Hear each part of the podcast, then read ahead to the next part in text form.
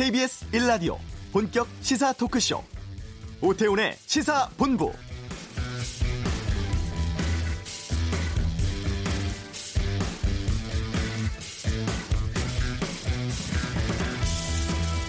최근에 병역 특례 혜택을 받은 축구 장현수 선수가 봉사활동 서류를 조작한 사실 드러나서 국가대표 자격 영구 박탈됐습니다.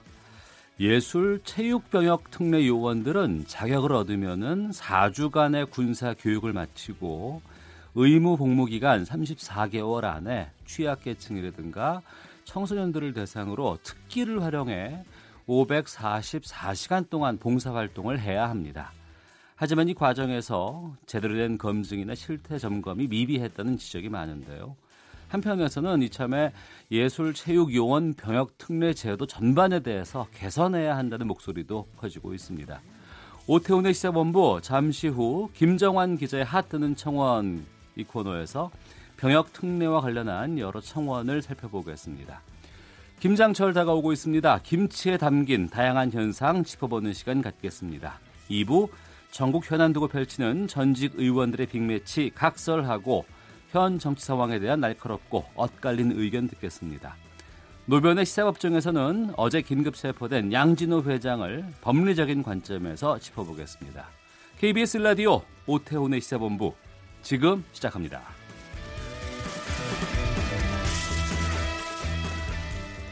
오후를 여는 당신이 꼭 알아야 할 이 시각 가장 핫하고 중요한 뉴스 김기화 기자의 방금 뉴스 시간입니다. 김기화 기자 어서 오십시오. 안녕하세요. 트럼프 대통령 북한에 대한 제재 언급 제재 해제를 언급했다고요? 네. 조건을 달긴 했는데요. 이렇게 네. 직접적으로 갑자기 이렇게 얘기하는 건 또 굉장히 이례적이거든요. 원래 트럼프 대통령이 직접적이긴 하죠. 그렇습니다만 이게 미 중간 선거 결과에 대해서 이것저것 물어보는 자리에서 한 얘긴데요. 북핵 사찰과 검증 등에서 미국이 납득할 만한 북측의 성의 있는 행동이 있어야 제재 해제가 가능하다 이런 식으로 얘기를 했어요. 그런데 독특한 건 뭐냐면요. 이게 그러니까 북측이 완전히 비핵화를 하지 않아도 음, 성의 있는 행동만 하면 네. 제재 해제를 고려할 수 있다 이런 얘기거든요. 그래서 지금까지는 어떤 선후 관계를 따졌다면 이번엔 약간 상호주의를 얘기한 음. 겁니다. 그래서 이런 상당한 정도의 협상이 이루어져서 이미 지금 약간 빅딜 가능성이 있는 건 아니냐. 네. 이미 이거와 관련된 얘기가 있는 건 아니냐. 이렇게 분석하는 쪽도 있고 아니면 그저 일반론을 얘기한 건 아니냐. 이런 음. 분석도 있는데 하여튼 앞으로 좀 지켜봐야 될 것 같습니다. 그 북미 고위급 회담은 연기됐는데 여기에 대한 입장도 밝혔습니까? 그렇습니다. 어, 트럼프 대통령은 이번 연기에 대해서 일정상 이유 때문이다라고 말했습니다. 뭐 큰 일이 있어서 연기된 건 아니다라는 취지인데요. 그렇다고 회담을 하루 앞두고 갑자기 이게 급하게 연기한 구체적인 이유는 따로 설명하지 않았습니다. 네. 김정은 북한 국무위원장은 어, 자기가 내년 초쯤에 볼 것 같다라고 말하기도 했습니다. 네. 어제 저희가 이 시간에 이 북미 고위급 회담에 상당히 여러 가지 것들이 좀 담길 수 있을 것이다라고 말씀을 드렸습니다만 네. 그 이후에 바로 연기 그렇습니다. 보도가 나왔는데 이 연기된 이유가 미국 쪽이 아니라 북한 쪽의 요청이라는 내용이 나와요 지금. 그렇습니다. 이게 지금 원래 처음에는 어, 미, 이 일자, 미국 일간지인 월스트리트 저널에서 원래 북한이 이거를 취소하고 연기한 거다라는 보도가 나왔습니다. 네.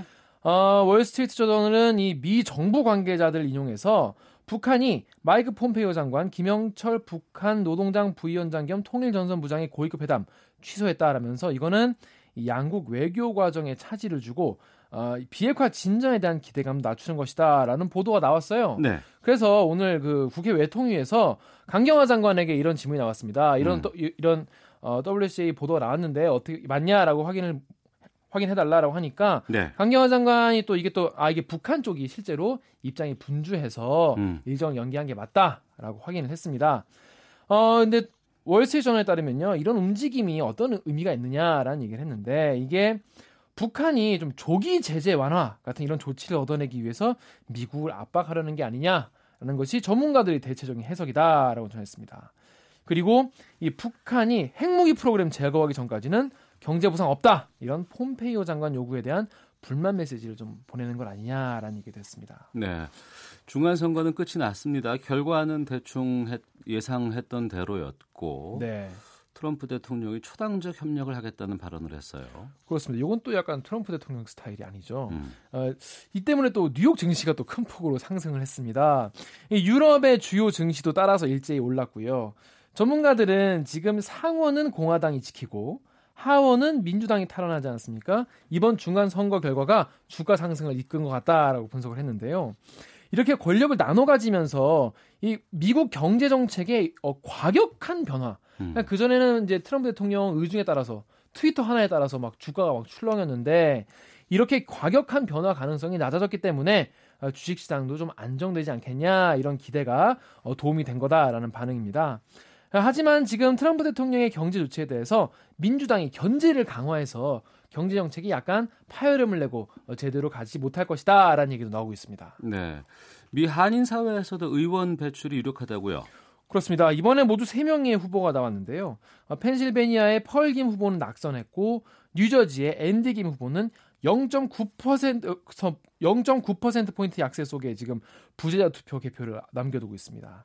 하지만 캘리포니아주 3구 선거구에서 연방 하원 의원에 출마한 영김 후보 어, 당선이 확정적입니다. 네. 영김 후보는 친한 파인 에드로이스 미 하원 외교위원장을 21년 동안 보좌를 했어요. 굉장히 오랫동안 정치계에 몸담았는데요. 김창준 전 연방 하원 의원 이후에 20년 만에 한인이 미 연방의회에 다시 진출하게 된 겁니다. 네. 그리고 또 한인 여성으로는 또 최초의 연방 의원이기도 합니다. 네. 그 어제 체포된 양진호 한국 미래기술 회장은 오늘 오전부터 다시 조사하고 있죠. 그렇습니다. 어제 조사한 양 회장이 심야 조사 너무 힘들다. 그래서 그만하겠다라고 해서 어제 오후 9시 반쯤 끝났거든요. 근데 오늘 아침 9시부터 다시 조사를 시작했습니다. 양 회장은 어, 동영상을 통해 알려진 직원 폭행이나 엽기 행각 강요회 등에 대해서는 대체로 시인한 것으로 알려졌습니다. 뭐 영상이 있으니까 부인할 수가 없었겠죠. 아, 경찰은 조사 이틀째에는 이 양 회장의 웹하드 카르텔에 대해서 좀 집중 추궁할 예정입니다. 경찰은 양 회장이 이 불법 영상물 유통을 그냥 방치한 것뿐이 아니라 이거를 유통에 적극적으로 개입한 것으로 보고 있습니다. 어, 양 회장의 이 heavy uploader, 그러니까 계속 음란물을 업로드하는 올리는 그런 사람들 그리고 필터링 업체 그러니까 있는 영상들을 걸러내야 할 필터링 업체들 등과 유착 관계를 맺고 이런 걸 계속적으로 유통을 하게 만들었다 이런 게 경찰의 어, 판단입니다. 경찰은 양 회장이 실소유주인 이 웹하드 업체들의 자금 흐름 또 탈세 여부 이걸 파악하기 위해서 국세청에 세무조사까지 의뢰한 상태입니다. 이 내용은 저희가 오늘 2부 노영희 변호사의 그 시간에 좀 자세하게 살펴보도록 하겠습니다. 네. 시사법정인데 시간 제가 생각이 안 났어요. 그럴 수도 있죠. 아, 예. 감사합니다. 항의성 집회를 막기 위해 장소 선점하는 알바키 집회 네. 여기에 대해서 대법원이 제동을 걸었다고요? 이거 옛날에 엄청 많이 했어요. 예. 회사 앞에서 집회를 하려고 신고를 하러 갔더니 이미 뭐 인사팀이나 뭐 경비팀이 미리 거기에 음. 어, 집회를 신고를 해놓은 거죠. 그 집회를 아예 할 수 없게 만들어 버리는 그런 건데 그래서 일, 대법원이 이번에 대기업 측 집회를 방해한 혐의로 기소된 고모 씨에게 무죄를 확정했습니다. 네. 대법원은 집시법 위반 행위에 대해 무죄를 선고했던 원심이 음. 법리를 오해한 잘못이 없다. 그러니까 잘했다는 얘기죠. 이렇게 밝혔는데요. 앞서 고 씨가 어떤 일을 했냐면 지난 2016년 5월에 현대차 본사 정문 앞에서 현대차의 유성기업 노조 파괴 공작에 항의하는 기자회견을 열었습니다. 네. 그런데 네. 당시에 그 앞에 이미 현대차 보안관리팀장인 황모 씨가 신고한 성숙한 집회 문화 만들기라는 집회가 진행 중이었던 거예요. 예, 검찰이 이거 집회 및 시위에 관한 법률 위반 혐의로 고 씨를 재판에 넘겼습니다. 쉽게 말해서 앞에 지금 황 씨가 성숙한 집회 만들기 집회 하는데 옆에서 네. 왜또 기자회견 하냐 이런 거예요. 어, 그래서 이 이유 때문에 검찰이 어, 검찰이 법원에 재판에 넘긴 상태였습니다. 음, 근데 재판부는 무죄 선고했잖아요. 그렇습니다. 1, 2심 모두 고시를 무죄라고 봤는데요. 재판부의 논리는 이렇습니다. 현대차 측이 집회 장소를 선점한 거는 경비 업무다. 집회가 아니고. 그렇습니다. 그래서 현대차 측의 집회는 집회가 아니라 어, 그냥 경비 업무이기 때문에 헌법상 기본권으로 보장할 가치 있는 집회를 볼 수 없다. 그렇기 때문에 집시법 위반이 아니다라는 거예요. 게다가 고 씨가 이 해, 경찰의 해산 명령에 불응한 혐의에 대해서도 그 고 씨의 집회가 비교적 평온하게 이루어졌고 네. 공공의 안전 질서에 직접적 위협을 초래했다고 볼 수 없다라면서 무죄로 판단했습니다. 앞으로 이런 알바키 집회 차츰 사라질 것 같습니다. 네, 김기화 기자였습니다. 고맙습니다. 고맙습니다. 자, 이 시각 교통 상황 살펴보겠습니다. 교통정보센터의 김미영 리포터입니다. 네, 교통정보입니다. 빗길에 노면이 미끄럽습니다. 속도 충분히 줄이고 더 안전에 신경 쓰셔야겠습니다. 영동고속도로 인천 쪽인데요. 여주 휴게소 부근 3차로와 4차로에서 화물차 관련한 사고를 처리하고 있습니다. 이 사고 처리 작업 때문에 1km 구간에서 정체되고 있고요. 서해안고속도로 서울 쪽 매송 휴게소 부근에서도 정체가 되고 있는 이유가 승용차 단독 사고가 있어서입니다. 오늘 이렇게 도로 위로 사고 소식이 정말 많은데요. 서울 외곽순환고속도로는 판교에서 일산 쪽으로 안양 터널 부근 1, 2차로에서 화물차 사고가 발생해서 1km 구간에서 정체되고 있습니다. 경부고속도로 서울 쪽으로 인보 부근은 작업 때문에 3km 구간 정체되고 있고요. 이후로는 기흥 부근에서 수원까지와 달래내에서 반포 쪽의 정체가 계속 이어지고 있습니다. KBS 교통정보센터였습니다.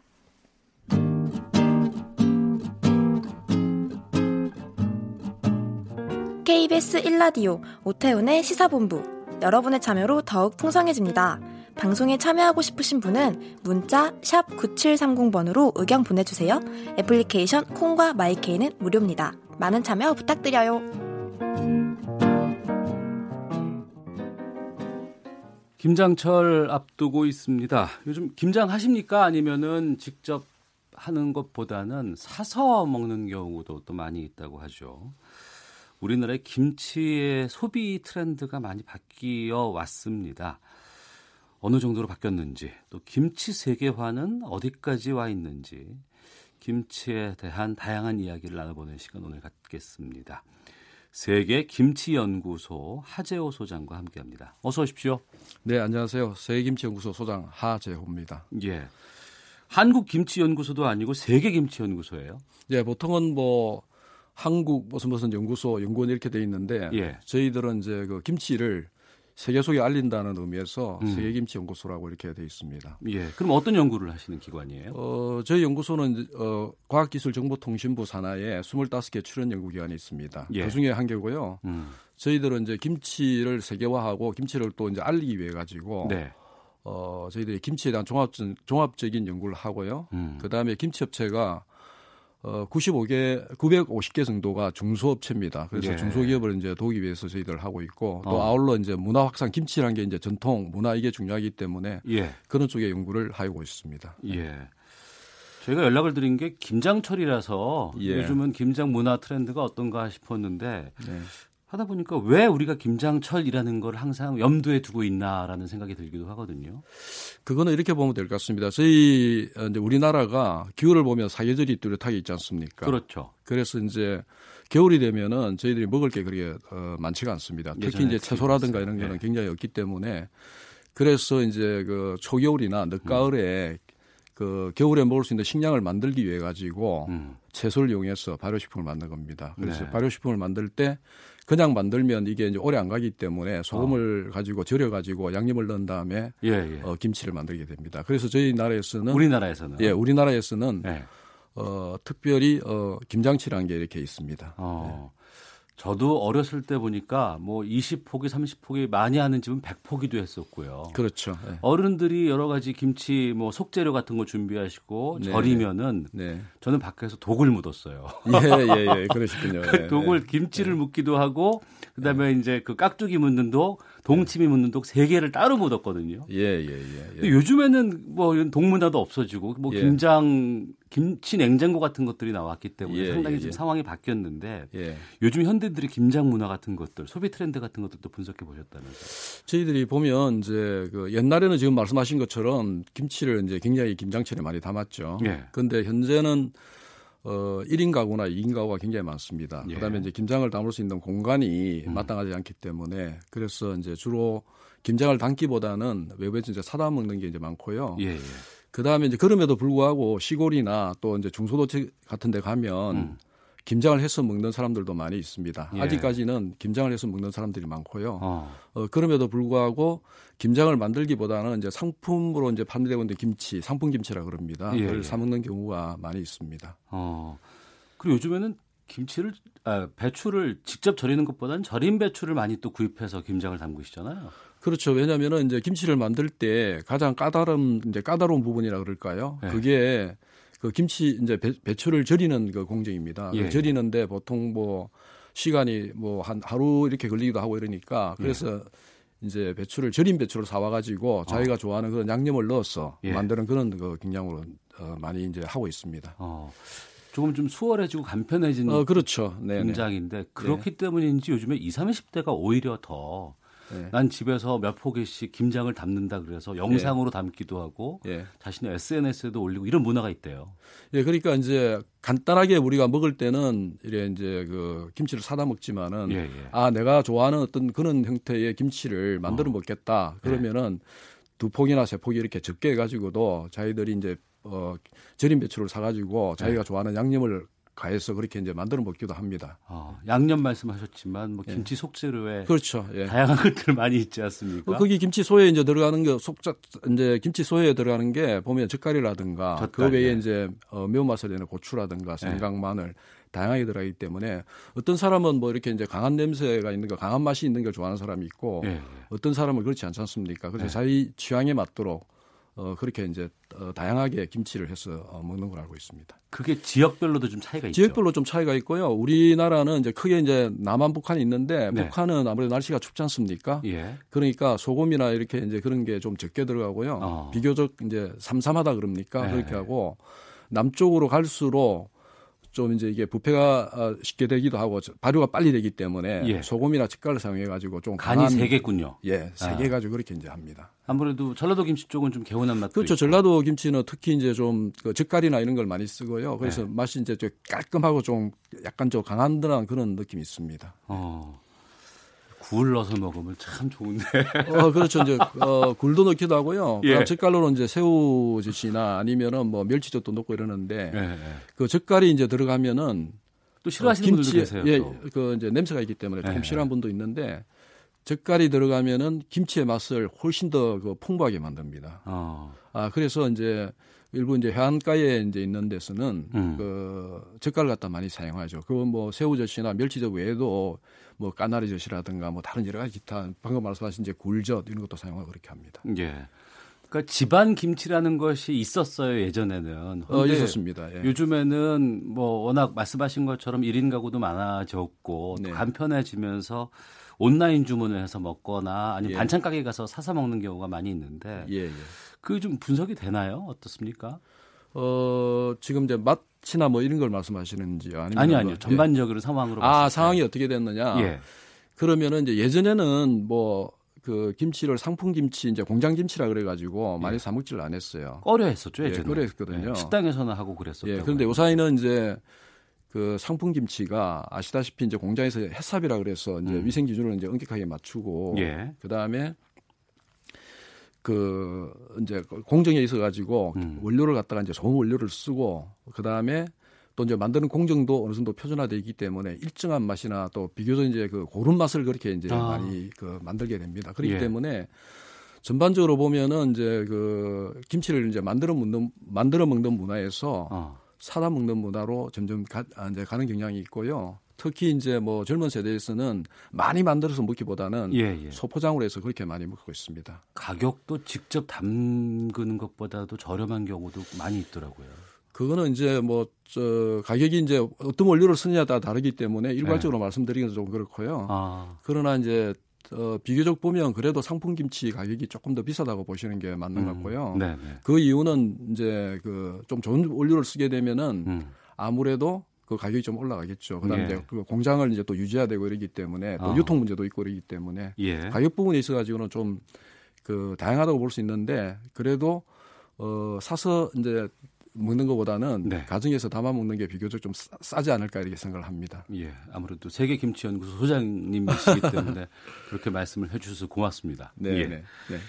우리가 김치의 우수성 같은 것 얘기하고 우리가 김치에서 나오는 힘 얘기를 할 때 빠지지 않는 것이 유산균이거든요. 그렇죠. 유산균이 중요하죠. 어떻게 먹는 게 유산균을 극대화해서 섭취할 수 있는 거예요? 어, 그래서 이게 아마 주부님들이나 아니면은 이제 김치를 좋아하시는 분들이 그 점에 대해서 아마 궁금할 것 같습니다. 그래서 이제 김치를 어, 내가 이제 담아 먹는다 했을 때 담, 담은 다음에 금방 먹는 게 유산균이 풍부하냐 예. 아니면 좀 숙성을 시키는 게 좋으냐 이런 부분이 있고요. 예. 또 내가 상품 김치를 사 먹는다. 음, 그렇게 하더라도 금방 그 이제 그 매장에 있는 걸 사서 먹는 게 좋으냐 아니면 사가지 와서 좀 숙성시키기에 좋으냐 예, 이런 이제 예. 의문이 있을 수 있거든요. 예. 그래서 저희들이 이제 유산균 수를 갖다 이렇게 그 이제 세어 보면은 예. 어 아무래도 김치를 이제 발효를 시키면은 유산균이 굉장히 많아져요. 어. 그래서 이제 1g당 보통 이제 1억 마리 이상 이렇게 유산균이 있거든요. 예. 그래서 어, 김치는 사가지고 좀 이렇게 숙성을 좀 시켜가지고 먹는 게 훨씬 더 유산균이 많다. 그래서 더 좋다 이렇게 볼 수가 있겠습니다. 아, 좀 익혀 먹는 게 좋다. 그렇죠, 당연히 그렇습니다. 음. 김치가 우리가 수출 효자 상품으로 알고 있었고 뭐. 일본에서도 한국 김치 또 세계에서 우리 김치 위상이 높아진다고 하는데 네네. 최근에는 오히려 그 무역 적자, 김치로 인한 무역 적자가 상당히 높아진다는 얘기가 있던데요. 예, 지금 이제 어 김치가 그 중국에서 이제 많이 들어오고 있습니다. 들어와 중국 가지고 김치 때문에. 이제 그 아무래도 가격이 이제 싸기 때문에 그렇죠. 예, 그런데 예. 품질에는 아무래도 한국 김치하고는 좀 차이가 있다고 봅니다. 그래서 어. 무역 적자가 어 저희들이 보면 이제 수입돼 들어오는 게한 1,350억 정도 되고요. 예. 저희들이 파는 게 한 800억 정도 됩니다. 그래서 한 아, 수출할 400억, 때는? 예, 예, 400억에서 한 500억 정도 차이가 있습니다. 어.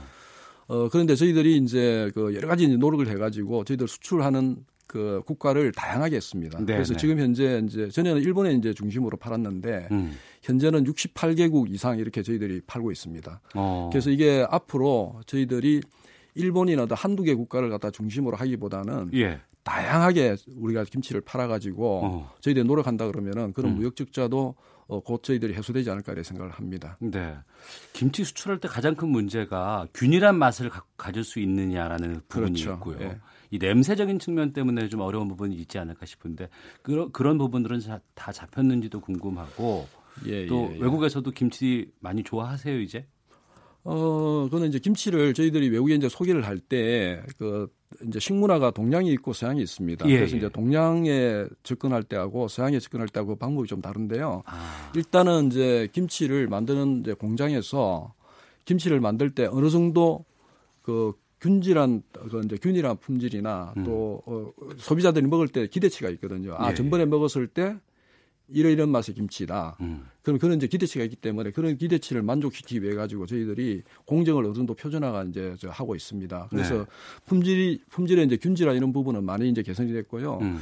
두 번째는 이제 서양 사람들은 음. 김치 이제 젓갈에서 나는 그런 냄새라든가 김치 자체에서 나는 냄새를 좀 기피하는 경향이 있습니다. 예. 그래서 저희들이 어 이제 젓- 그 김치에서 나는 냄새가 여러 가지 이유가 있지만은 아. 어, 그 중에 이제 젓갈에서 나는 게 이제 좀 그 냄새가 좀 강하기 때문에 예. 그 젓갈을 대체하는 그런 기술을 저희들이 개발을 하고 있습니다. 그래서 어. 아마 곧 이게 이제 좀 그 상업화가 되면은 예. 젓갈이 이제 어, 어, 그 젓갈에 의한 냄새가 굉장히 이제 적게 나는 그런 김치를 만들 수 있기 때문에 네. 그렇게 된다 그러면은 김치를 외국에 이제 알리는 것도 굉장히 뭐 어, 많이 되지 않을까 이런 생각이 듭니다. 음.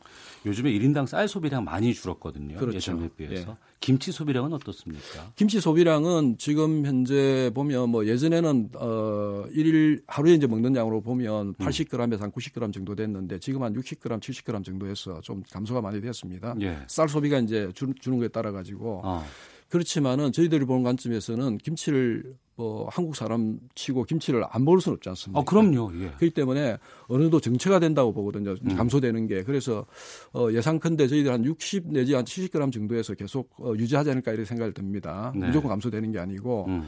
반면에 저희들이 이제 상품 김치라 그래가지고 이제 그 공장에서 이렇게 이제 그 품질을 관리해 가지고 나오는 그런 김치의 소비는 어. 점차 점차 늘 거라고 보고 있습니다. 예. 그래서 전체적으로 시장은 김치는 조금 이제 소비는 좀 줄지만 줄, 줄거나 좀 유지되지만은 상품 음. 김치는 계속 증가할 거다 이렇게 보고 있습니다. 예. 우리 김치 좀 세계 맛 속에 많이 인정받고 알릴 수 있는데 세계 김치 연구소가 좀 큰 역할을 해주시기를 좀 부탁드리겠습니다. 네네네네. 저희 연구소가 앞으로 이제 김치가 이제 그 김치란 거는 전통 문화가 있고 그다음에 이제 산업 기술이 있고요. 아, 네. 산업 경제가 있고 과학 기술 그다음에 그 정책 지원이 있습니다. 그래서 저희 음. 연구소에서는 그 전통 문화도 중요하기 때문에 이런 전통 문화 쪽으로 저희들이 열심히 이제 홍보도 하고요. 예. 그다음에 산업 이 이제 중요하기 때문에 음, 그런 산업 쪽에 도움이 될 수 있는 그런 과학 기술을 계속적으로 연구하도록 하겠습니다. 알겠습니다. 많은 관심을 가져주시면 감사하겠습니다. 이번 일요일 아침에 싱싱농수산 뭐 출연하셔서 여러 가지 김치 이야기 본격적으로 해주신다고 하는데 네네네네네. 예, 네. 좀 그때도 많이. 예 그때도 많이 들어주시면 좋을 것 같습니다. 예, 뒷번호 9100님께서 배추 한 접 100폭인데 우리 집에선 두 접 했습니다. 동네 이웃들과 품앗이해서 나눠 먹습니다. 고지훈님, 저희는 마트에서 사 먹습니다. 예전에 비해서 마트 김치도 무척 좋아졌습니다라는 의견 주셨습니다. 지금까지 세계 김치 연구소 하재호 소장과 함께 말씀 나눴습니다. 오늘 말씀 고맙습니다. 예, 감사합니다. 헤드라인 뉴스입니다. 정부가 교통법규상 운전자의 개념을 자율주행 상황에 맞춰 재정의하는 등 자율주행차 상용화에 장애가 되는 규제들을 한 발 앞서 완화하기로 했습니다.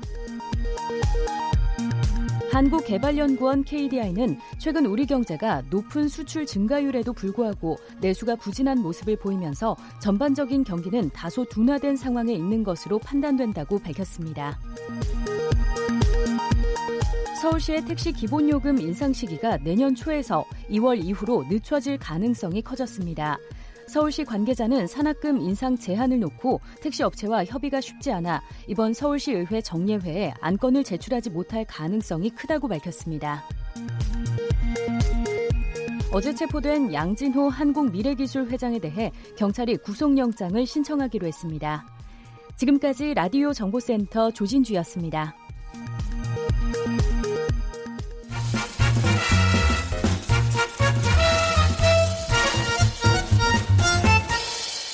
오태훈의 시사 본부. 네, 앞서 오프닝에서도 말씀을 드렸습니다만 지난 2014년 아, 인천 아시아 경기 대회에서 남자 축구가 금메달 땄고 수훈 선수의 한 명이었던 장현수 선수가 최근 많은 비난을 받았던 얘기 말씀드렸습니다. 핫 뜨는 청원 아, 김정환 기자와 함께하겠습니다. 어서 오십시오. 예, 안녕하십니까. 예. 먼저 이 축구 선수 장현수 선수와 관련된 국민 청원들이 꽤 있다고 하는데 네, 문제가 불거진 게 지난달 23일이고요. 예. 이후에 한 50건 가까이 올라왔습니다. 어제도 올라왔는데 너덟 건 제외하고는 상당히 비판적입니다. 다만 음. 이게 청원 건수가 워낙 많다 보니까 네. 특정 청원 뭐 한두 건에 집중되는 건 아니고요. 음. 내용을 좀 전해드리면 입대시켜라. 뭐 국가대표 영구 박탈만이 아니라 클럽 활동도 중지시켜라. 병역 특례 취소해라. 어, 국가와 국민을 우롱했으니 강력 처벌해라. 뭐 사문서 위조 및 동행사죄로 형사 처벌해라. 뭐 구속시켜라. 체육일이 군 면제 혜택을 모두 없애라 등 이렇게 좀 이런 내용들이고 네. 반면에 징계가 좀 심했다. 음. 어, 국가대표 영구 박탈이 합당하냐 이런 것도 있지만 소수입니다. 네. 어, 내용을 보니까 좀 격앙됐다 싶은 내용들도 좀 꽤 있는 것 그렇습니다. 같기도 하고요. 먼저 이 장현수 선수의 파문을 좀 정리를 좀 해주세요. 네, 뭐 간단히 말씀드리면 지난달 23일 국회 국방위 소속에서 국방위 소속의 바른미래당 하태경 의원이 병무청 국정감사를 할 때 2014년 인천 아시아 경기대회 금메달로 병역 특례를 받은 축구 선수 제이모 씨가 이 봉사활동 관련 국회 증빙 요구에 허위 조작 자료를 제출했다 이렇게 밝혔습니다. 예. 어, 제이 씨가 바로 이제 장현수 선수고 음. 처음에는 아니다라고 했다가 결국은 어, 시인했습니다. 네. 그래서 그리고 장현수 선수 사과문도 발표했고 문화체육관광부는 의무 복무 기간을 5일을 연장했고요. 음. 대한축구협회는 국가대표 선수 자격을 영구 박탈했고 벌금 3천만 원의 중징계를 했습니다. 네. 이 국가대표 영구 박탈은 이 사면이 불가능하다고 하네요. 그래서 어. 앞으로 어떤 일이 있어도 태극 마크를 달고는 뛸 수 없다 이런 네. 거라고 합니다. 지금 벤투 감독이 새로 와서 지금 국가대표팀이 꽤 성적이 괜찮은데 예, 예. 네 경기에서 이 장현수 선수가 음. 세 경기를 연속 중앙 수비수로 선발 출전할 정도로 상당히 좀 좋은 평가를 받고 있었는데 네. 앞으로는 국가대표로는 못 나오게 됐습니다. 네. 지난번 그 자카르타 팔렘방 아시안 게임에서 야구 때문에 병역 특례 제도에 대한 논란이 좀 꽤 있었잖아요. 그렇습니다. 장현수 선수권이 이제 불거지기 전에 이미 있었던 얘기죠. 장, 야구에서 특히 야구에서 국가대표감이 아닌데라는 음. 말을 선, 듣던 선수들이 있습니다. 그런데 참가를 했고 우승하면서 병역 특례를 받았죠. 네. 사실 이 병역 특례 제도라는 거는 이제 1973년에 체육인을 대상으로 도입했습니다. 음. 취지는 좋습니다. 네. 국위 선양. 음. 그런데 군대 문제가 늘 예민하지 않습니까? 그렇기 네. 때문에 지난 자카르타 팔렘방 아시아 경기 대회를 계기로 해서 여론이 좀 움직였고 음. 결국 병무청이 나서서 제도 개선하겠다 밝혔습니다. 다만 2015년 7월에 이런 건 있었습니다. 이 병역 특례자들이 기초 군사 훈련 이외에 자기 분야에서 500시간 넘게 봉사 활동을 해라. 네. 그래야 이제 인정해 준다. 음. 그렇지만 이 역시도 현역 현역병 입대와는 뭐 비교할 수 없는 큰 특혜 아닙니까? 그렇죠. 네. 네. 그래서 그런데 이번에 문제가 된 장현수 선수는 2014년에 병역 특례자가 되긴 했는데 신고를 2016년 3월에 해서 봉사 활동을 해야 되는 경우였고 음. 그나마 가짜 서류를 제출한 겁니다. 네. 운동선수들의 병역 특례에 대한 개선 요구가 좀 꽤 높은 것 같기도 하고 네. 여기에 이 장선수권이 맞물리면서 정부 입장에서도 좀 적극적으로 나설 수밖에 없는 상황이 아닌가 싶어요. 그렇게 됐습니다. 이 도종환 문체부 장관이 이 병역 특례 감독 기관인 한국문화예술위원회 그리고 국민체육진흥공단에 대해서 전면적 실태 조사를 실시하겠다. 음. 이렇게 지난달 29일 국감에서 밝혔습니다. 특히 네. 병역 특례 체육요원의 봉사 활동을 전, 전수조사하겠다. 음. 이런 상황입니다. 네. 그럼 여기서 병무청 입장도 좀 들어보겠습니다. 병무청에서 예술 체육 요원 담당하고 있는 강두석 사무관을 연결합니다. 나와 계시죠? 예, 안녕하십니까? 예.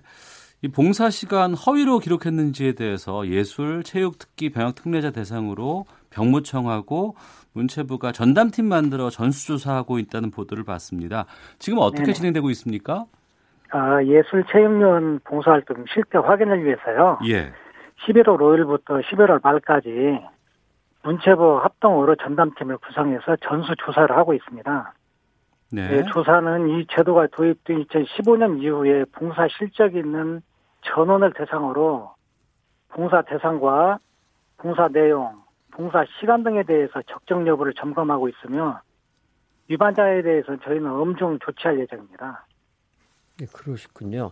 자, 여기서 이제 또그 병역 현역 아, 현행 병역법에 따른 예술과 체육 병역 특례 기준 그리고 특례자가 되면 그래도 뭔가를 해야 되는데 그게 뭔지 네. 그리고 지금 문제점으로는 지금 여러 가지 이야기가 나오는 것 같은데 병무청은 어떻게 보고 계신지 좀 알려주시죠. 예, 먼저 예술 체육력 편입 기준에 대해서 말씀드리겠습니다. 네.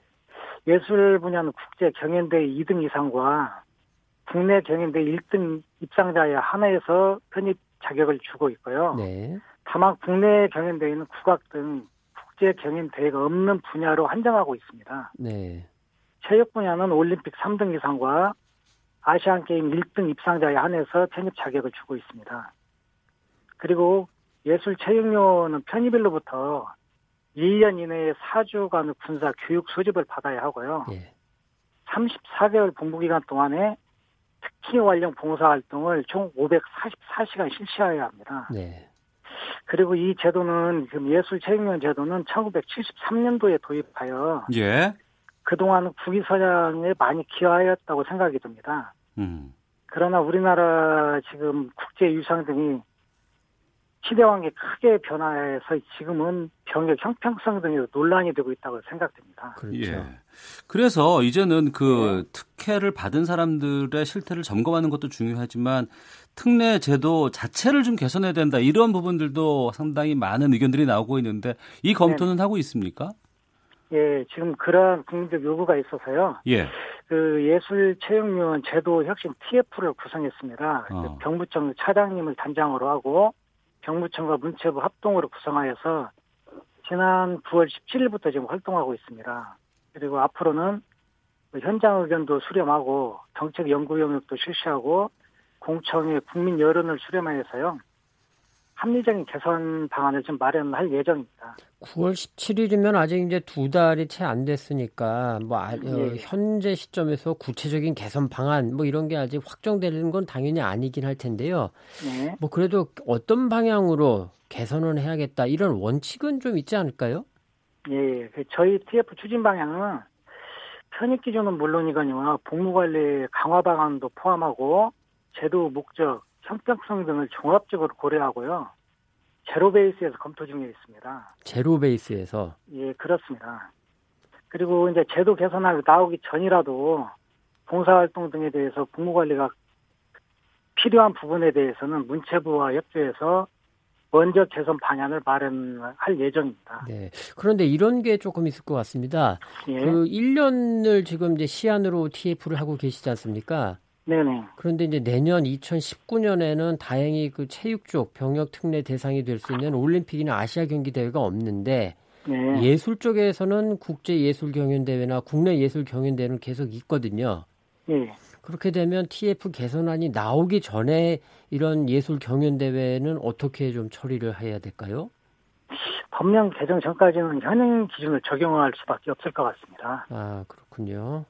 네. 근데 이 예술 경연대회에서도 계속 좀 어떤 문제 지적들은 있는데 현재로서는 어쩔 수 없다 이런 말씀이신 거네요. 음, 지금 그래서 저희들이 그 TF에 지금 속도를 내서 지금 검토 중에 있습니다. 네. 예, 알겠습니다. 말씀 여기까지 듣겠습니다. 고맙습니다. 예, 감사합니다. 네, 병무청의 강두석 사무관 연결해서 말씀을 좀 들어봤습니다. 현재 확실히 뭐가 나온 건 아니고 계속해서 지금 논의하고 TF 구성해서 좀 이루어 본다는 말씀이신 것 같은데 근데 이제 이 병역 특례의 문제 한동안은 오히려 국민들이 나서서 병역 특례를 해줘야 된다라고 목소리가 높을 때도 있었고 그렇습니다. 문제가 생기면 절대로 이건 해서는 안 된다라고 많은 분들이 분노하거나 헛다리하는 것 같은데 그러니까 이런 게 있는 것 같습니다. 지금 강두석 사무관도 잠깐 얘기했습니다만 76년 우리가 몬트리올 올림픽에서 양정모 선수가 금메달을 땄을 때는 분명히 이거는 병역 특례를 줘도 되는 왜냐하면 음. 한국이란 나라 자체가 국제사회에 별로 안 알려졌거든요. 네. 그런데 2000년 이후만 제가 좀 찾아봤는데 음. 다섯 음. 차례 올림픽이 있었고 금메달이 뭐 8개 이상 13개까지 나오고 있어요. 근데 예. 금메달을 땄다고 해가지고 한국이 국제사회에 더 알려지는 건 아니다. 이런 음. 식인 거죠. 네. 그러니까 이제 국제대회에 뭐 입상했다고 해서 병역 특례를 그렇게 주는 게 과연 맞냐라는 음. 것도 조금 살펴봐야겠고 체육 쪽은 우리가 좀 관심 많지만 또 예술 쪽이 또 문제가 예술 쪽이 지금 사실상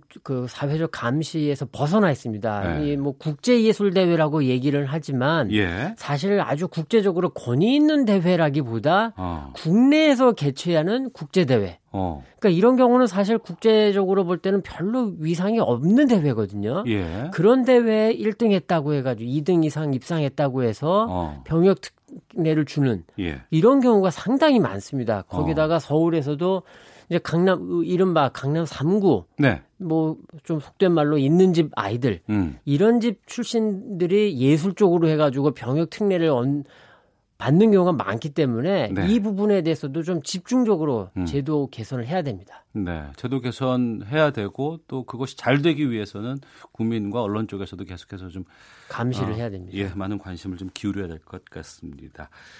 자, 병역 특례 제도에 대해 살펴봤습니다. 김정환 기자 함께했습니다. 말씀 고맙습니다. 네, 감사합니다. 네, 1부 마치겠고요. 뉴스 들으시고 잠시 후 2부에서는 각설하고 준비되어 있습니다.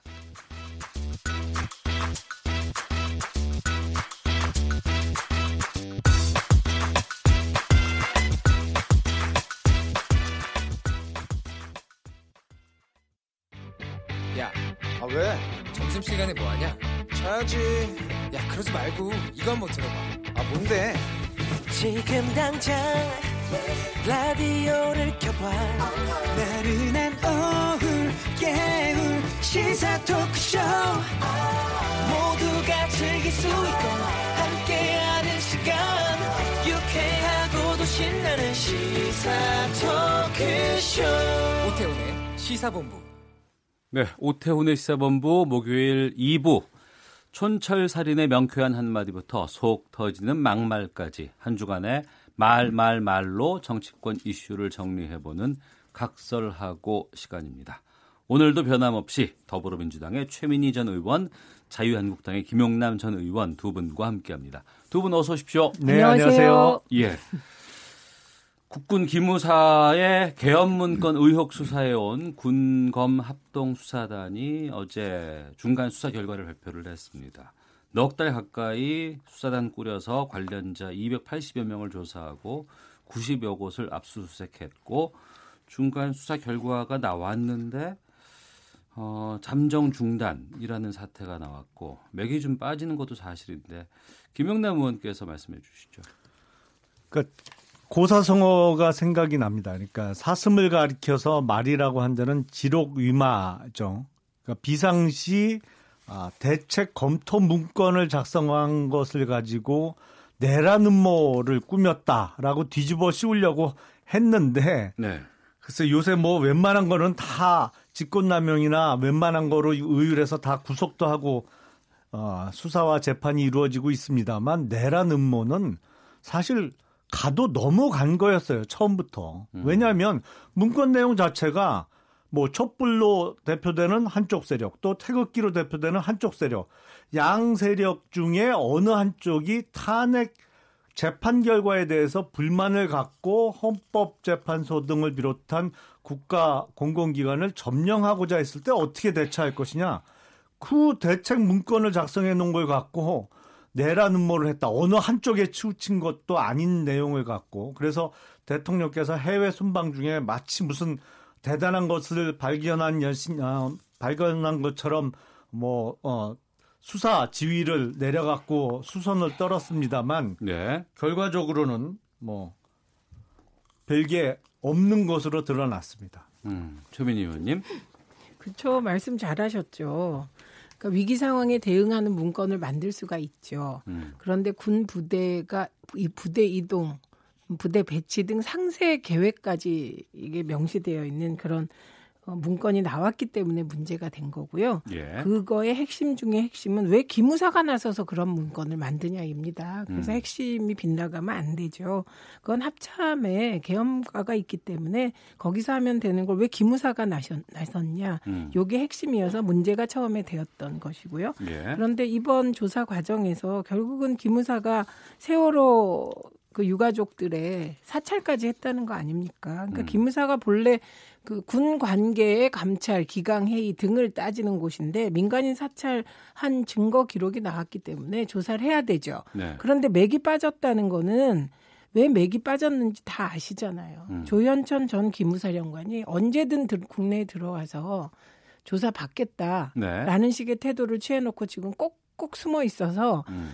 지금 그 미주 교포들 사이에서 조현천 찾아라 이런 그 운동까지 벌어진 일이 있거든요. 네. 그래서 빨리 조현천 전 기무사령관이 연금은 수령하시면서 음. 조사에 응하는 것도 전 기무사령관의 국민된 도리 아닙니까? 네. 그러니까 빨리 들어오셔서 조사를 받아야 될 것으로 보입니다. 네, 김영남 전 의원께서 네. 이제 검찰 출신이시잖아요. 네. 그러니까 이 조현천 전 기무사령관의 경우는 여권 무효화 시켰고 네. 인터폴에 수배 요청까지 돼 있는 상황인데 네. 왜 신병 확보가 안 될까라는 좀 의문도 있거든요. 이거 어떻게 보세요? 글쎄 신병 확보를 못 하는 건지 안 하는 건지 저는 잘 모르겠습니다. 그런데 예. 지금 조현천 전 기무사령관이 없어서 이 사건이 제대로 입증이 안 됐다고 말씀하셨는데 음. 두 사람이 모여서 이렇게 얘기하면 내라는 뭐가 되는 건가요? 음. 제 말씀은 조연천 한 사람이 이가 빠져서 이게 전체를 입증을 못하고 어, 중단할 정도면 그게 내란 음모냔 말이죠. 예. 내란 음모라는 게 그야말로 남 나라를 뒤집는 건데 음. 조연천 한 사람 빼고는 다 국내에 있고 다 조사도 받았어요. 그리고 앞서 말씀하신 대로 90여 곳을 압수수색해서 온갖 문건을 다 털었습니다. 네. 근데 조현천 한 사람 얘기를 못 들었다고 해서 전체가 내라는 뭐 입증이 안 될 정도면 음. 애초에 내라는 뭐가 없었던 거예요. 그리고 무슨 민간인 사찰 문제 말씀하시는데 예. 이게 전형적인 먼지털이 수사죠. 물론 민간인 사찰했다면 잘못한 건 틀림없는 사실입니다. 근데 음. 내란 음모했다고 앞서 말씀 드린 대로 대통령 해외 순방 중에 그 수선을 떨어갖고 난리를 펴놓고 기껏 나온 게 어, 민간인도 이렇게 들여다봤네. 그리고 나머진 몰라. 이게 수사 결과예요. 네. 내란 음모를 나가도 너무 나간 거였어요. 애초에. 이게 다 아시겠지만 결국 최초 지시자가 누구냐를 찾아내는 것이거든요. 네. 그러니까 287명이나 되는 분들을 조사했다 해서 음. 정황 증거나 어, 문건 증거가 아무리 나와도 네. 그 지휘 개통, 음. 예, 최초 지지사, 지시자가 누구냐를 찾아가는 과정의 핵심 중간에 조현천 기무사령관이 있는 겁니다. 네. 그래서 어, 지금 무슨 뭐 기소 중지 상태라고 해서 음. 이 수사가 뭐 어떻게 된 건 아니고 지금 조현천 전 기무사령관이 들어와서 수사를 하게 되면 네.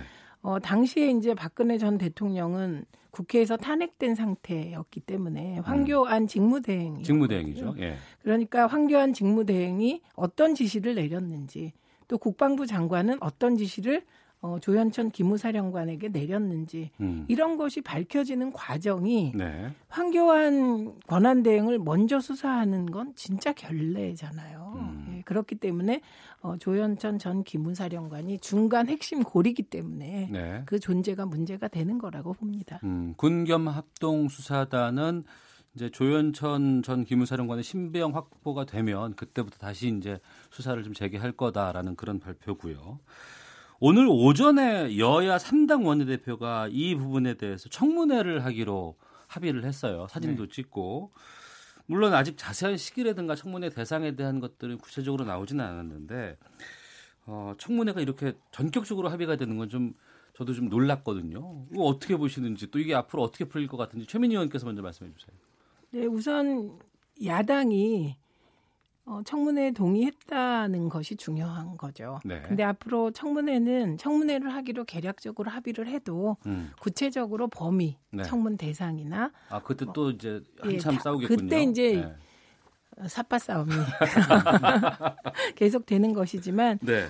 어, 저는 요 청문회에 합의하는 것을 보고 지금 음. 국정조사나 여러 가지 문제가 네. 나와 있거든요. 음. 그래서 그런 것 것들에 대해서 뭔가 협치 차원에서 한 가지씩 풀어가겠다는 여야의 의지 표현이구나. 어. 예, 그래서 국민적 의혹이 있는 것들은 예. 예, 그게 청문회든 무엇이든 음. 하나하나 풀겠다는 그나마 국회가 음. 청와대 여야정 협의체 회의 이후에 네네. 좀 나아지는 거 아닌가? 어. 예, 이런 시그널로 받아들였습니다. 국회에서 전격적인 합의 발표가 나오는 건 참 오랜만이었거든요. 네, 김영남 의원이 웃고 계시는데 말씀해 주시죠. 자, 최 의원님께서 이제 선의로 해석을 해 주셨는데 네. 아, 한국당이 이렇게 전격적으로 바로 합의를 해 줄 정도로 사실은 이 사건이 대단히 어, 침소봉대돼 있고 오히려 음. 이 사건의 진상을 청문회를 통해서 국민들께 알려드리는 것이 네. 이 정부가 얼마나 무리한 수사를 했고 처음부터 잘못된 그림을 그리려고 했는지를 어, 잘 전달할 수 있는 기회라고 판단을 한 겁니다. 그래서 음. 전격적으로 오케이 청문회 합시다 이렇게 된 것이고요. 예. 그 대상 중에 이제 문건 작성의 관여자들은 음. 대부분 이미 조사도 다 받았어요. 그리고 네. 그 분들이 청문회에 어떤 증인으로 출석하는 거에는 별 문제가 없어 보입니다. 근데 음. 제가 보기에 핵심 관건은 보고 대상자를 어디까지 청문회에 불러내느냐예요. 네. 그러니까 지금 민주당이나 이 정부에서 처음부터 목표로 삼았던 황교안 전 아, 직무대행이 나오느냐 음. 청문회에 민주당에서는 불러내려고 하겠죠. 근데 네. 한국당이 조금 묘합니다. 이 분위기가. 왜냐하면 내년 초에 있을 전당대회를 앞두고 한국당이 뭐 솔직히 갈라져 있잖아요. 그렇죠. 두 가지 세력이 있잖아요. 그러니까 네.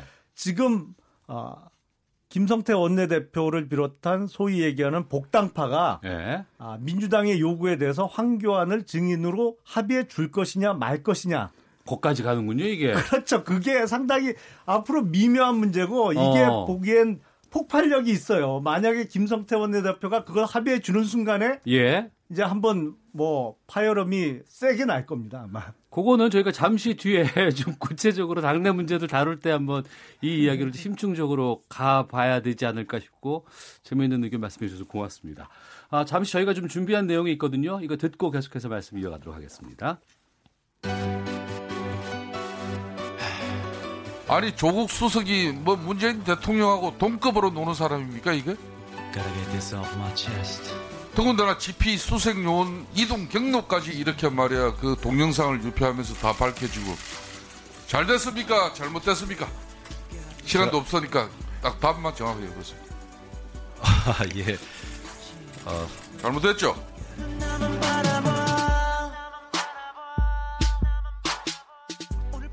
나만 바라봐가 메아리처럼 울리고 있는데 임종석 수, 어, 비서실장을 불러놓고 조국 수석이라고 또 얘기를 또 하신 것 같기도 하고 말이 좀 잘못 나간 것 같습니다. 예. 그러니까.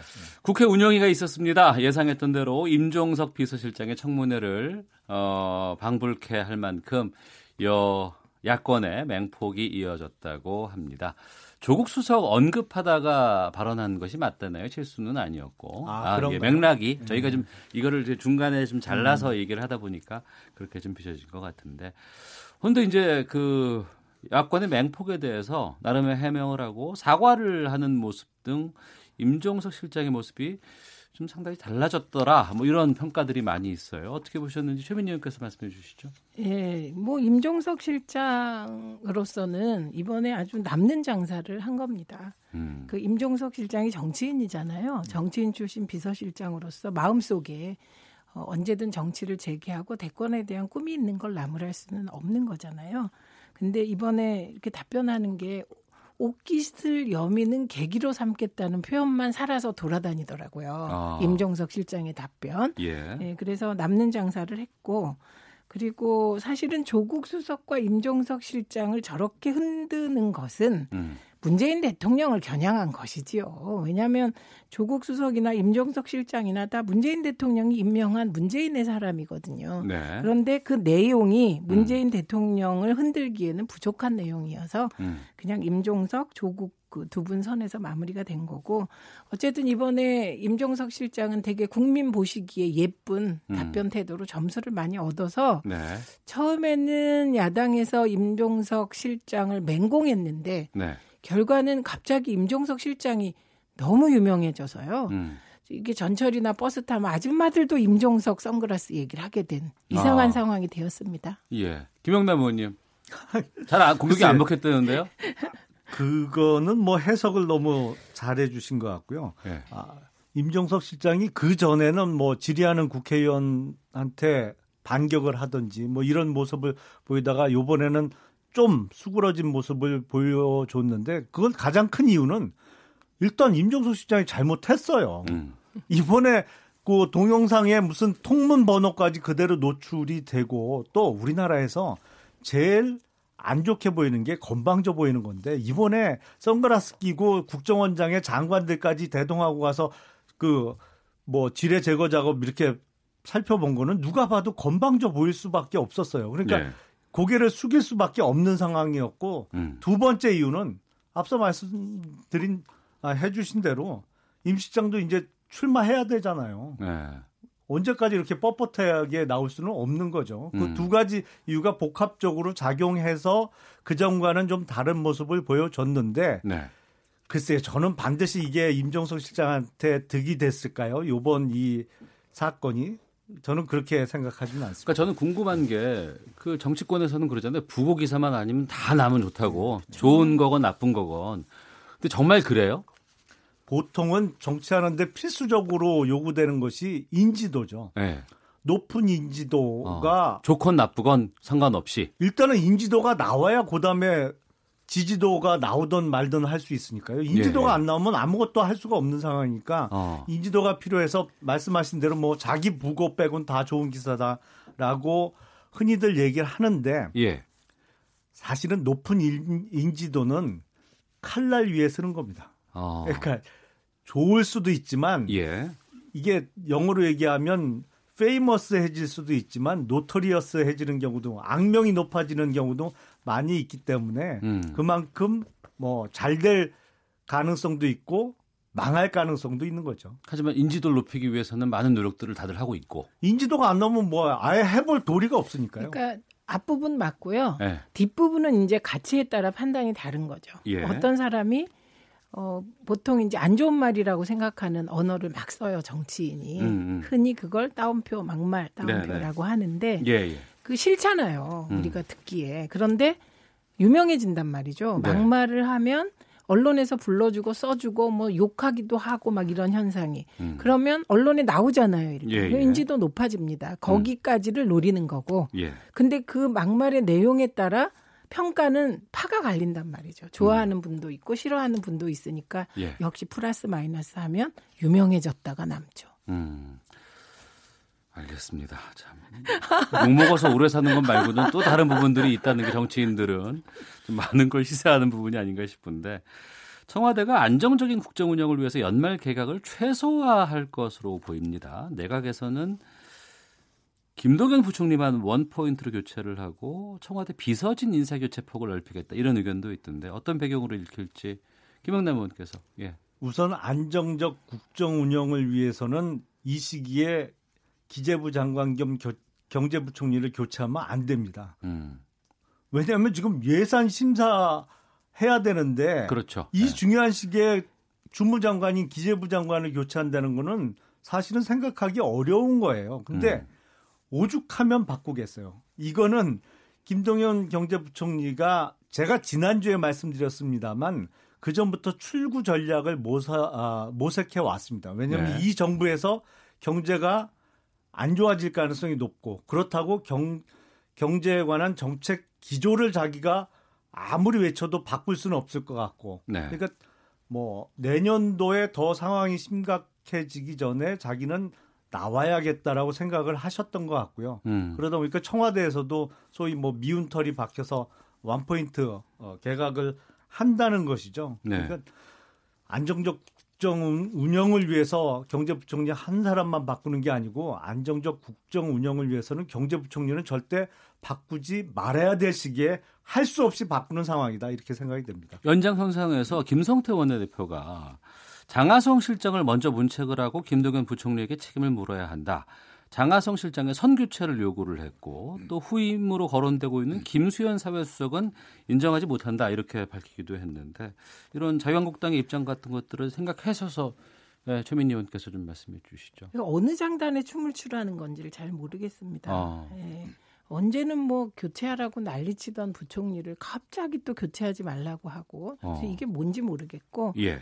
그다음에 지금 그 교체 시기에 대해서는 음. 그 의원님 말씀에 일부 동의를 합니다. 네. 예산을 결정해야 되는 이 시기에 경제부총리를 지금 교체하는 건 안 되겠죠. 그래서 보니까 연말 개각이더라고요. 어. 예, 예산 국회 끝나고 예산은 12월 2일 이후에는 네, 예. 그러니까 연말이니까 뭐 12월 2일 이후 아니면 뭐 12월 말 음. 그때쯤 교체하는 것은 무리가 없을 것 같고 예. 이 교체에 대해서 이제 워낙 처음부터 교체 얘기를 한 건 야당이었죠. 음. 그리고 언론에서 네. 예, 계속 김동연 부총리, 장하성 실장의 갈등을 부각하고 때로 부추기기도 하고 그런 네네. 현상이 있었고 그다음에 일단은 장하성, 김동연 두 분이 그 가치를 상징하는 분이라고 봐요. 예. 장하성 실장은 현 정부의 포용 성장의 가치를, 김동연 부총리는 문재인 대통령의 경제 철학을 실물 경제에서 잘 안착하도록 하는 역할. 음. 그러다 보니 상대적으로 두 분이 갈등적 시각을 가질 수 있다고 봅니다. 지금 우리나라 상황에서. 네. 그래서 그런데 일단 문재인 대통령 입장에서 보면 어, 지난 시정연설을 통해서 포용적 성장의 기조는 안 바꾸겠다는 걸 분명히 했습니다. 음. 예, 그래서 일기에 국정 철학이 무엇이다가 국민들에게 충분히 알려졌고, 네. 예, 그렇기 때문에 이제는 2기로 넘어갈 시기가 돼서 음. 저는 뭐 경제 담당자들을 교체할 시기가 됐다고 봅니다. 예. 그래서 그 미세한 시기 조정은 예산국회 진행되는데 부총리를 바꾸는 건 조금 무리가 있어 보여서 음. 연말에 개각하는 건 뭐 문제가 없을 것 같고요. 그 다음에 자유한국당은 좀 예측 가능한 비판을 해주셨으면 좋겠다. 어. 갑자기 김동연 부총리 막 비난하다가 갑자기 김동연 부총리는 놔두라고 했다가 아 그럼 좀 이상하잖아요. 그왜 김동연 부총리에 대한 시각이 달라지는 거예요? 조금 오해를 하셨는데 김동연 부총리를 놔둬야 된다는 주장을 하는 게 아니고요. 예, 예. 한국당에서 지금 장하성 실장의 교체를 선교체를 요구하고 또 장하성 실장이 물러난 자리에 지금 어 뭐 일부에서 말이 나오고 있는 김수현 사회수석을 절대 앉혀서는 안 된다는 주장을 하는 이유는 예.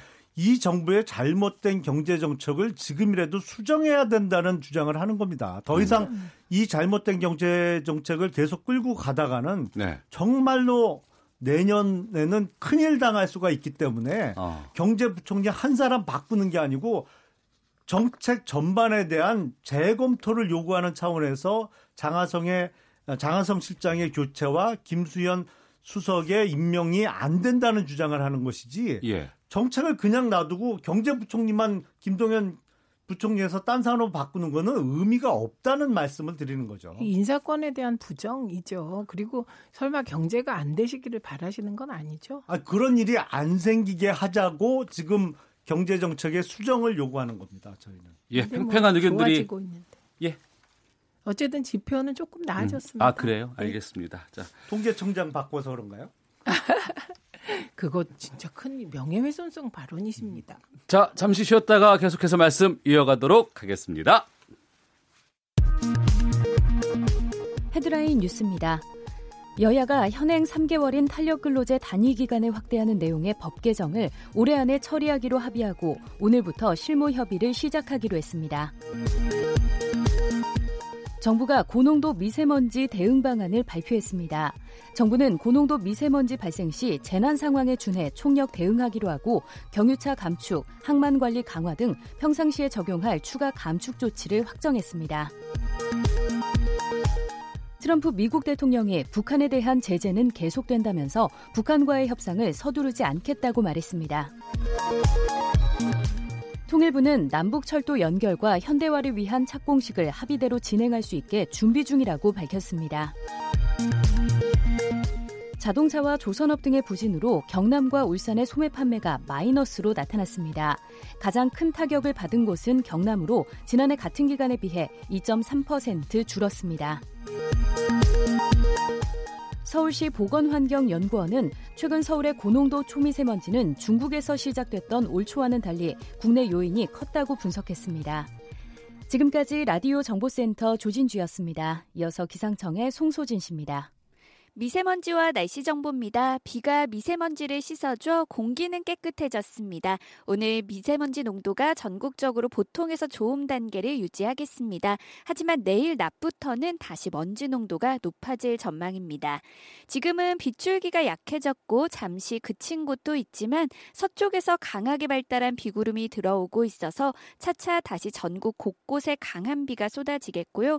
내일 아침까지 중부지방과 경북 북부, 남 남해안과 제주도에 20에서 60mm, 제주도 산지에는 100mm가 넘는 많은 비가 내리겠고 강원 영동과 남부 대부분 지방에는 10에서 40mm 정도의 비가 더 오겠습니다.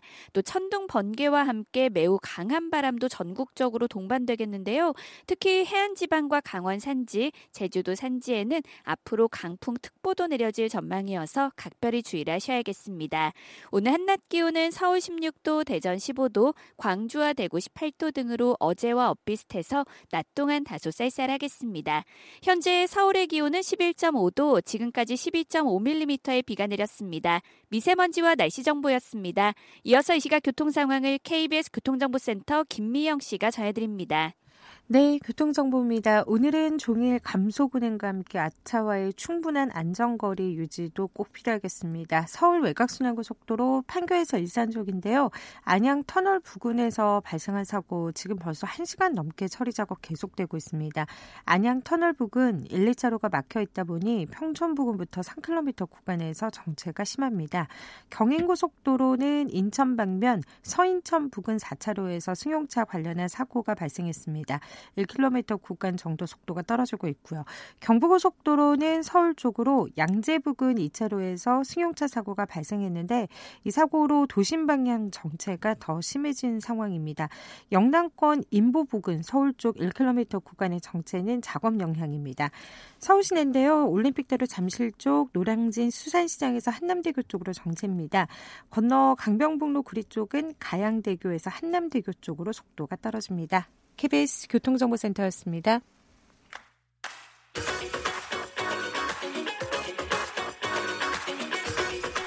오태훈의 시사본부는 청취자 여러분의 참여를 기다리고 있습니다. 문자 번호 9730, 짧은 문자 50원, 긴 문자 100원의 정보 이용료가 있고요. 콩 게시판은 무료입니다. 생방송 중에 참여해 주세요. 많은 분들이 생방송 중에 참여를 해주고 계십니다. 전형민님, 조현천 전 기무사령관은 떳떳하면 귀국해 조사받으면 됩니다. 8426 번호 쓰시는 분께서는 기무사 문건 사정의 칼끝은 황교안 전 총리 아닐까요? 황 전 총리 싹을 자르겠다는 거지요. 예나 지금이나 권력이 무섭습니다. 임종석 실장의 행보와는 별개로 선글라스 관련한 의견이 많이 오고 있습니다. 채하님께서 우리나라 사람들 선글라스에 왜 이렇게 민감한지 저도 선글라스 눈부셔서 많이 씁니다. 6086님 선글라스 끼는 사람들은 건방지다 그러는데 선글라스는 백내장, 녹내장 예방한다고 전해주세요라고 의견 주셨고요. 경제 문제에 대해서는 구량님께서 정부의 경제 개혁의 방향은 맞는데 능력 부족, 소신 부족이 문제라고 봅니다. 1698님, 왜 민주당은 경제, 정치 프레임만 씌우려고 할까요? 현실은 진짜 암담합니다. 라고 의견 주셨습니다.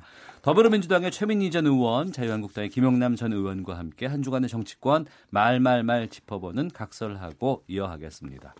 이재명 경기지사 측이 여배우 스캔들 의혹 제기한 바른미래당 김영환 전 경기지사 후보와 여배우 김부선 씨를 고발한 것에 대해서 경찰은 불기소 의견으로 검찰에 송치한 것으로 확인이 됐습니다. 김영남 의원님, 이거 앞으로 네. 그러면 어떻게 되는 거예요? 둘 중에 하나죠. 뭐 어느 한쪽은 거짓말을 하고 있는 거 아닙니까? 음. 그러니까 어, 일단 김부선 씨나 어, 그 바른미래당의 전 경기도지사 후보였던 김영환 전 후보에 대해서 불기소 의견으로 송치했다는 것은 경찰의 판단으로는 그 두 사람의 말이 맞다는 것이거든요. 예. 근데 그 두 사람의 말이 맞으면 이재명 지사는 거짓 고소를 한 게 되잖아요. 음. 무고가 돼야 되잖아요. 물론 네.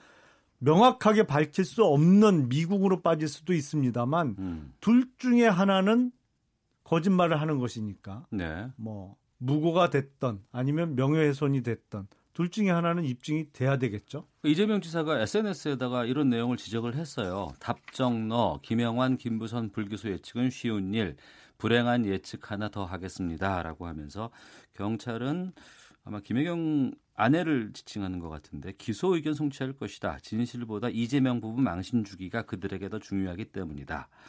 이런 일이 있을 경우에 가만히 있지 않겠다라는 메시지를 보냈는데 검찰과의 정면 승부를 선언한 건지 궁금하기도 하거든요. 보면 그 소위 고소왕 별명이 붙는 분들 있잖아요. 예. 지금 뭐 얼마 전에 법정 구속됐던 모 변호사도 그런 별명이 있었는데 이쪽 민주, 민주 당 쪽에서 고소왕은 누가 뭐래도 이재명 지사예요. 음. 진짜 고소도 많이 하고 뭐 자기 마음에 안 들면 고소하고 요번에도 경찰관들 고소하겠다라다가 막판에 뭐 포기를 한 것 같은데 음, 이재명 측에서 고발을 이제 하겠다고 그렇죠. 했다가 이제 그만둔 네. 것이죠. 예. 고소 고발 참 많이 합니다. 근데 음. 지금 소위 트위터에 해경궁 홍 씨가 누구냐가 지금 이재명 지사의 부인과 관련된 사건의 핵심이죠. 네. 이게 아, 부인이 쓴 그 아이디냐 아니면 음. 운전기사 거냐 글쎄요. 이거 뭐 미리 이재명 지사께서는 사건의 처분 결과를 예측을 했네요. 네. 어, 그뭐 기소 의견으로 송치가 될 것이다. 음. 뭐또 고소 고발 하실래나요? 김영래 의원께서 말씀하셨지만 이재명 지사가 검찰에 그 그러니까 송치한 자, 자신을 송치한 지 경찰을 고발하겠다. 이렇게 한 기존 입장을 바꿔서 이제 고발하지 않은 것으로 이제 어제 어, 발표가 됐습니다. 고발장 접수 직전에 이해찬 대표가 이재명 지사 측에 고발하지 않는 게 좋겠다라는 의견을 받아들였다라고 이제 나오고 있는데 민주당 측의 속내가 이게 뭐로 우리가 이해를 하면 될까요? 지금 해경궁 홍 씨가 아니고 해경궁 음. 김 씨요. 아, 요거 요거 아. 지금 약간 오해가 있을 것 같아서 원래 해경궁, 은 홍 씨인데 참 그 역사적인 네, 아이디는, 인물이 예, 예. 네, 해경궁 김 씨라는 아이디는 이 세상에 없습니다. 음, 음. 예.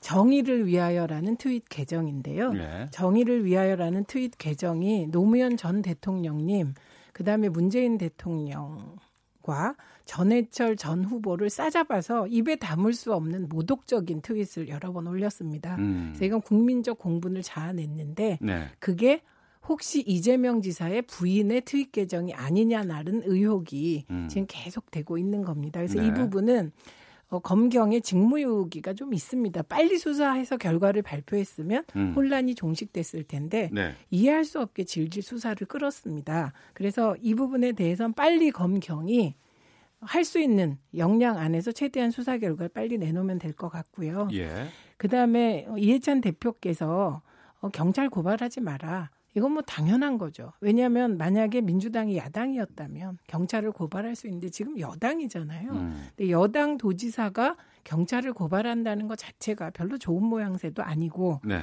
그리고 이 이재명 후보 지사를 둘러싼 여러 가지 문제 제기가 굉장히 복잡했습니다. 민주당에게는 길고요. 네. 네, 길고 복잡하고 네. 여러 사람이 연루되어 있고 심지어 남경필 전 후보는 지방선거 과정에서 내가 문파다, 문재인 지지자다라는 팻말을 들고 사진까지 찍었어요. 그, 그 판넬을 들고 얼마나 선거가 복잡했는지 지금 생각하면 되게 부끄러우실 것 같아요. 그 음. 문파다 이렇게 하신 게 그럴 정도로 혼란스러운 선거가 된 것이 이재명 후보를 둘러싼 문제적이었고 민주당이 이제 당원들 일부가 나누어져서 이재명 지사에 대한 문제 제기를 하고 있기 때문에 이게 복잡한데 당연히 정치적으로는 야당에게는 호재가 되겠죠.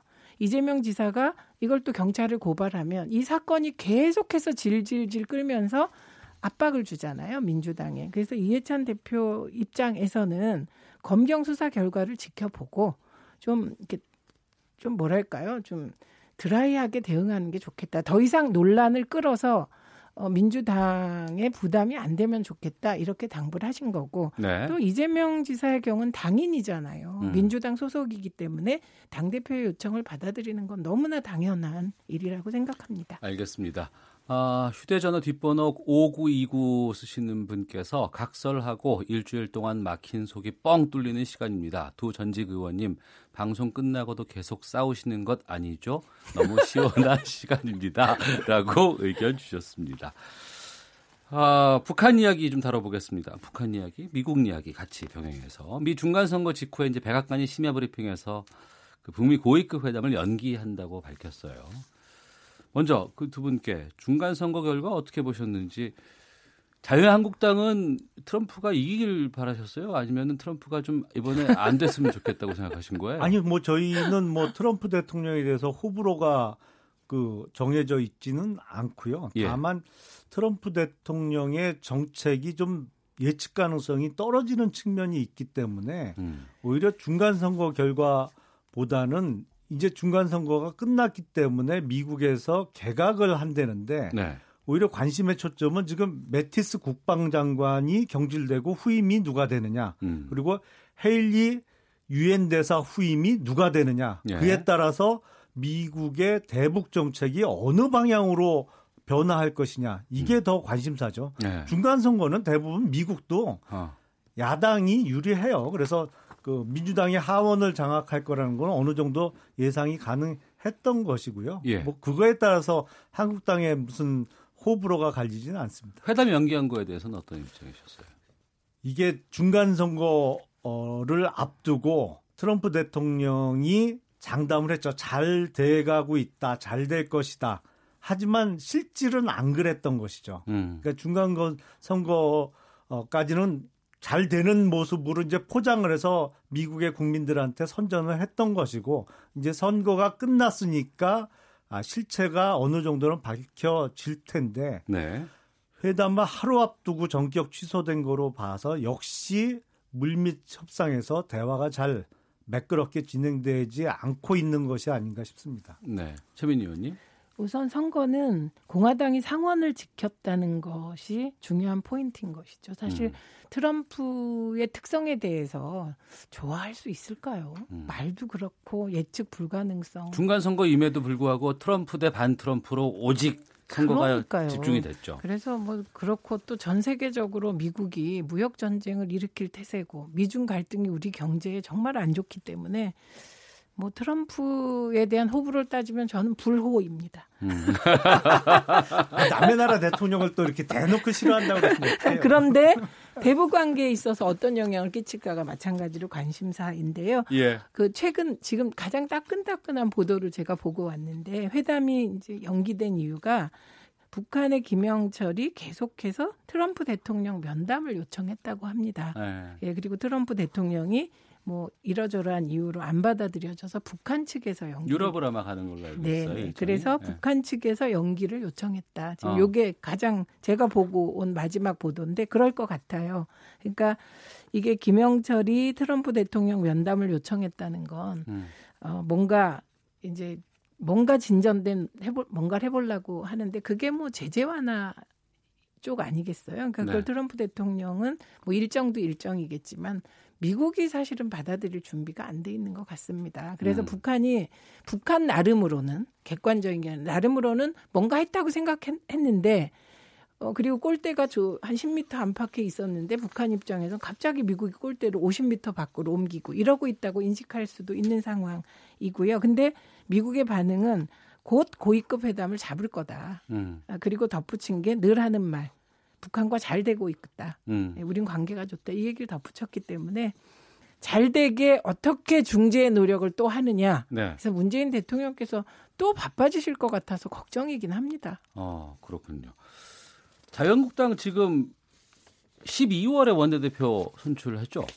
예, 있습니다. 예, 그리고 내년 2월에 지금 전당대회 지금 준비하고 있는 상황이고 뭐 2월이 될지 몇 월이 될지는 모르겠습니다만 예. 지금 전당대회 개최 시기를 놓고도 당내에서 논란이 있죠. 예. 그러니까 지금 김병준 비대위원장 같은 경우에는 2월에 2월, 예. 치러야 한다는 입장인 거고 전원책 조강특위 위원은 더 길게 좀 가야 된다 이런 입장인가요?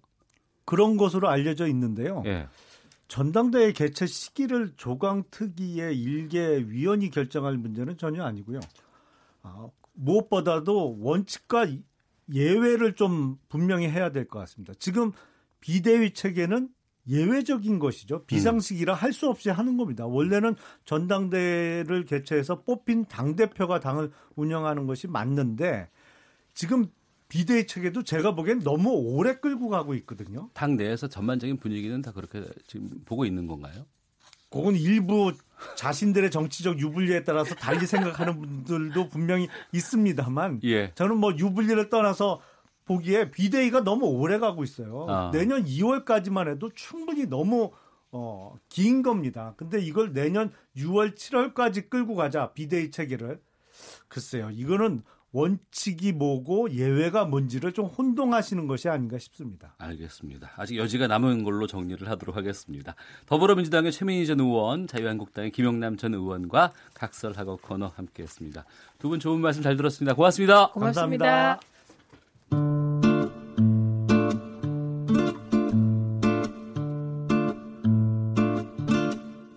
오태훈의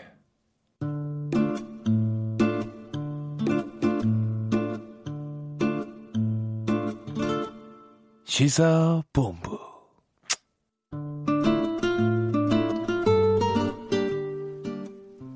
저희가 이 내용은 지난주에 어, 아는 경찰 코너에서 다루고 나서는 통 다루질 않았었습니다. 워낙에 많은 곳에서 핫한 부분이었고 많은 정보들이 나오기 있기 때문에 다루지는 않다가 오늘 좀 어, 저희가 법리적으로 정리를 해보는 게 좋을 것 같아서 양진호 한국 미래기술회장의 경찰 체포됐고 또 오늘 중으로 구속영장 청구할 방침이라고 하는데 이에 대해서 노변의 시사법정에서 말씀을 좀 나눠보겠습니다.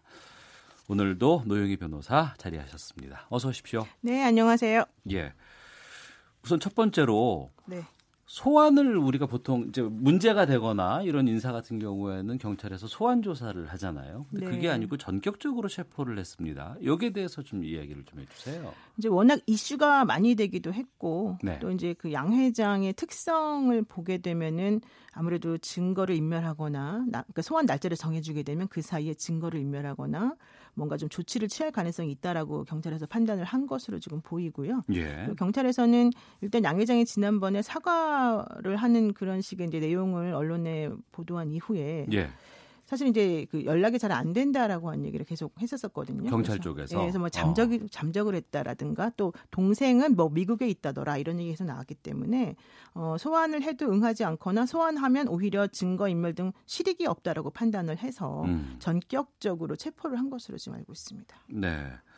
양 회장이 어제 포토라인에서 섰어요. 그리고 네. 공분을 이렇게 죄송하다면서 잘못 순순히 인정을 했습니다.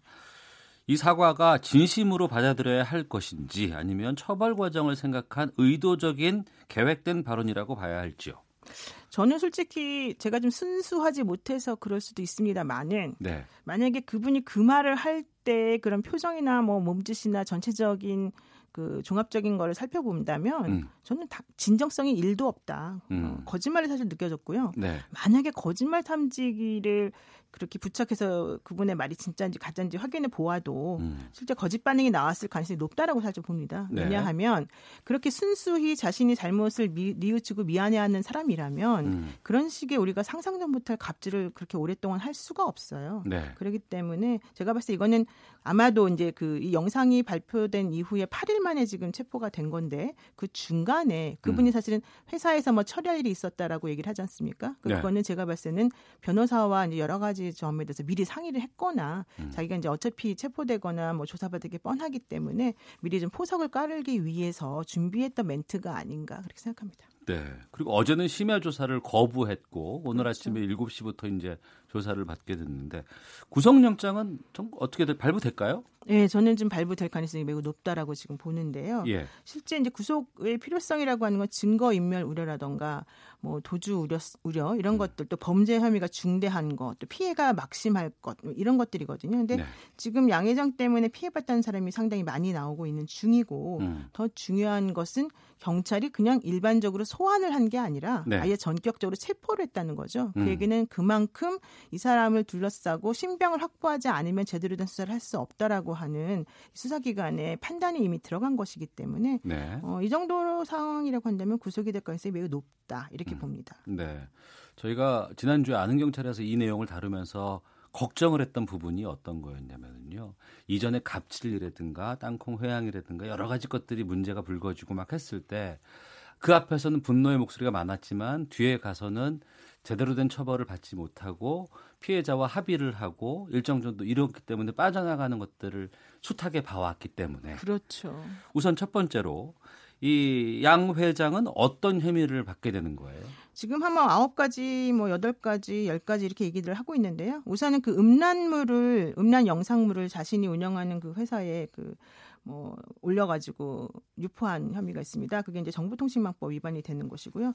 또 사실은 이런 음란물을 그러니까 몰카라고 보통 부르거나 뭐 revenge 포르노라고 불리우는 네. 그런 영상물을 영리 목적으로 또 유포한 것이 있습니다. 이건 성폭법에 의해서 처벌받는 조항인데요. 네. 이게 만약에 인정이 되면 7년 이하 징역이기 때문에 성폭법? 네, 성폭력 처벌에 관한 네. 그 성폭력 범죄의 처벌에 관한 특례법 14조 예. 3항에 의거해서 아마 이제 형이 정해질 것 같은데 이게 인정이 되면 사실은 어, 2분의 1까지 가중이 되니까 10년 넘게까지도 원래는 최대형이 가중될 수 있습니다. 어쨌든 그 부분이 하나가 있고 뭐 폭행, 상해, 그리고 동물보호법 위반, 또 마약류 뭐 소지나 본인이 이제 했던 것 관련된 거 강요죄, 또 저작권법 위반, 또 총포, 도검, 화약류 등에 관련된 법률 위반 이런 식으로 상당히 많이 있어요.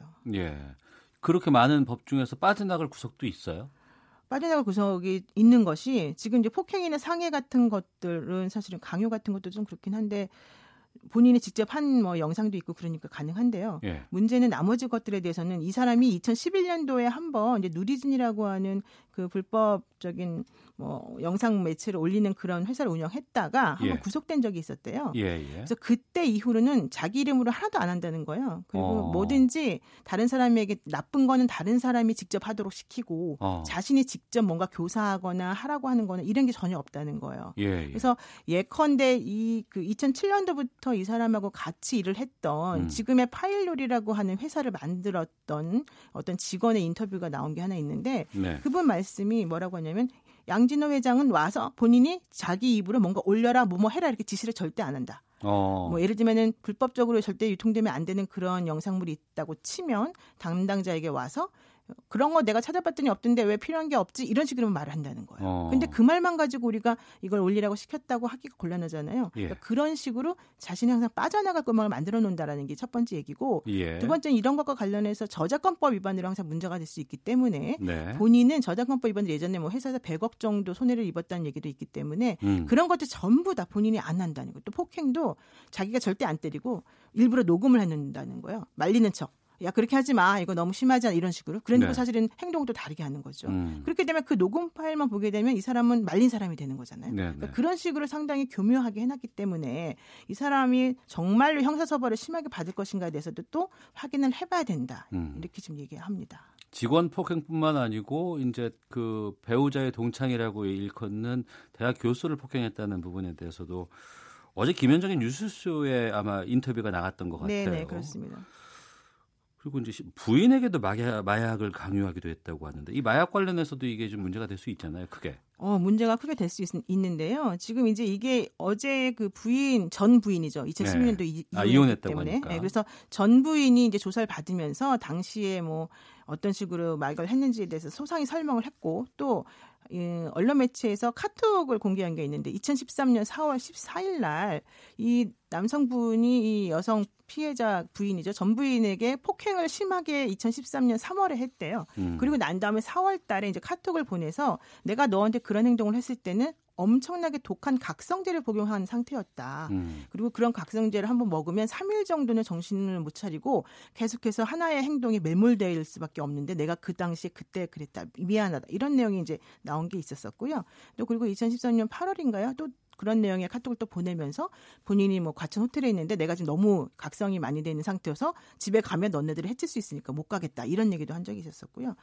뭐 또 기타 자기가 뭐 염색하는 것도 그와 관련된 내용이었다. 마약을 없애기 위해서 한 거다 이런 얘기도 하고 또 더 중요한 건 필리핀의 팔라완이라고 하는 곳으로 자기가 약을 끊기 위해서 보름 보름 동안 약도 끊어봤는데 금단 현상이 너무 심했었었는데 본인이 이제 그거를 막기 위해서 막 여행도 가봤었었는데 결과적으로는 뭐 잘 안 됐다 뭐 이런 내용을 보낸 게 서로 주고받은 게 있어요. 예.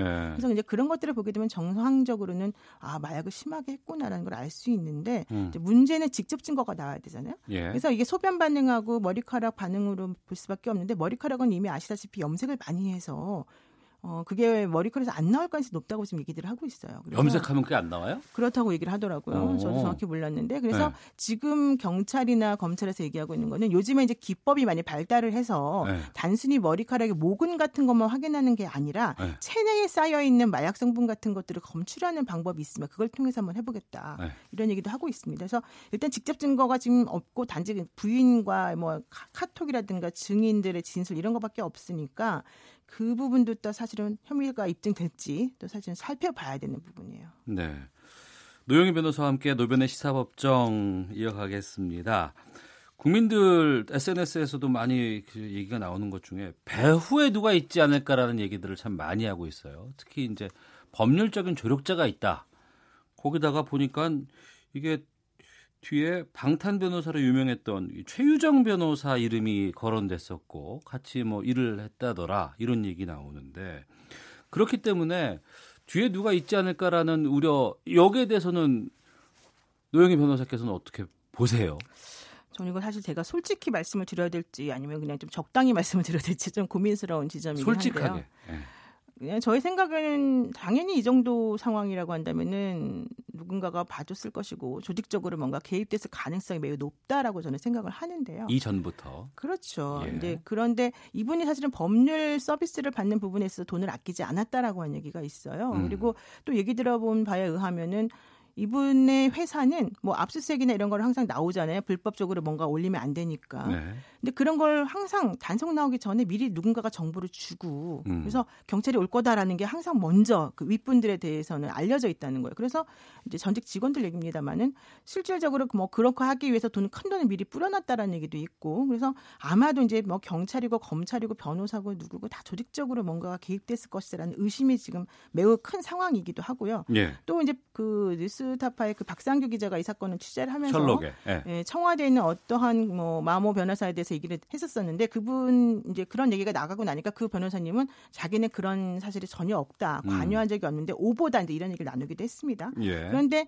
그와 관련해서 청, 최유정 변호사라고 지금 얘기되고 있는 우리 그 정은호 사건에 가장 이제 문제가 됐던 분은 사실 여기에 대해서 아무런 언급을 하지 않고 있는데 지금 감옥에 있나요?